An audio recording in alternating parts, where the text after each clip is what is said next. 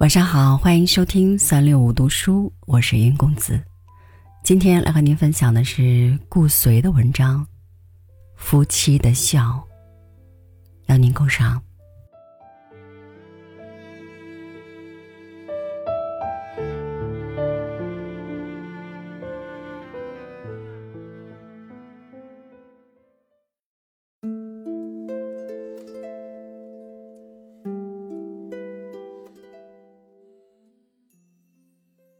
晚九点了，街上的行人渐渐少了。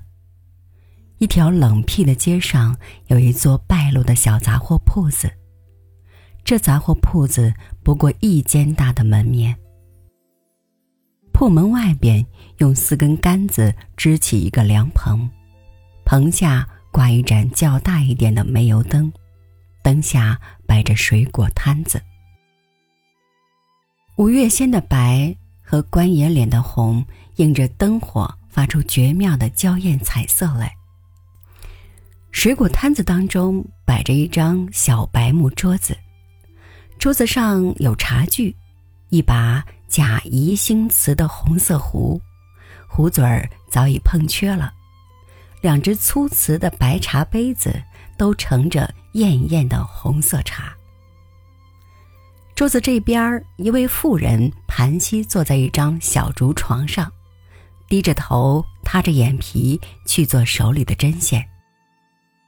她已经三十上下岁，穿一件粗布褂子，头发稍微乱哄哄的，挽一个加长髻，面皮手指因为长受风日和常做粗活的缘故，都有点粗糙。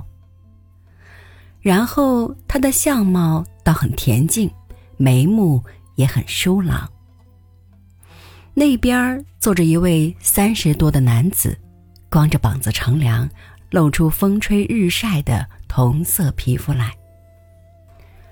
他的面貌现出诚实和忠厚的品性。他时常用一杯茶润润嗓子。他低着头，正看手里那本。极低俗的小说，叫做什么《刘大人私访》，并且大声按照轻重快慢的音节念出来，津津有味的读给他听。真奇怪，他们两个人读的他和听的他，忽然同时觉得这书的某地方有趣，心里感到一般无二的愉快。于是他俩同时抬起头来，他的眼睛离开手里的针线，他的眼睛离开那本破小说，四只眼睛发出饱满快乐的光线，接触成两条平行线。你看我，我看你，对瞅着一笑，又低下头做活的做活，念书的念书。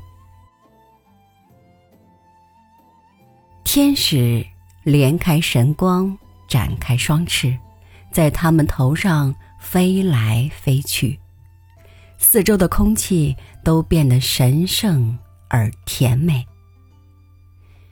我在街上一个黑暗犄角里立着，看见以上所经过的事情。看到幕后，我眼里涌出热泪来。我的血胀起来，心突突的乱跳，好像要离开腔子。我本要经过这铺子往前走，但是我没有胆气去撞破这一团神圣而甜美的空气。我又跑回原路了。一九二一年六月。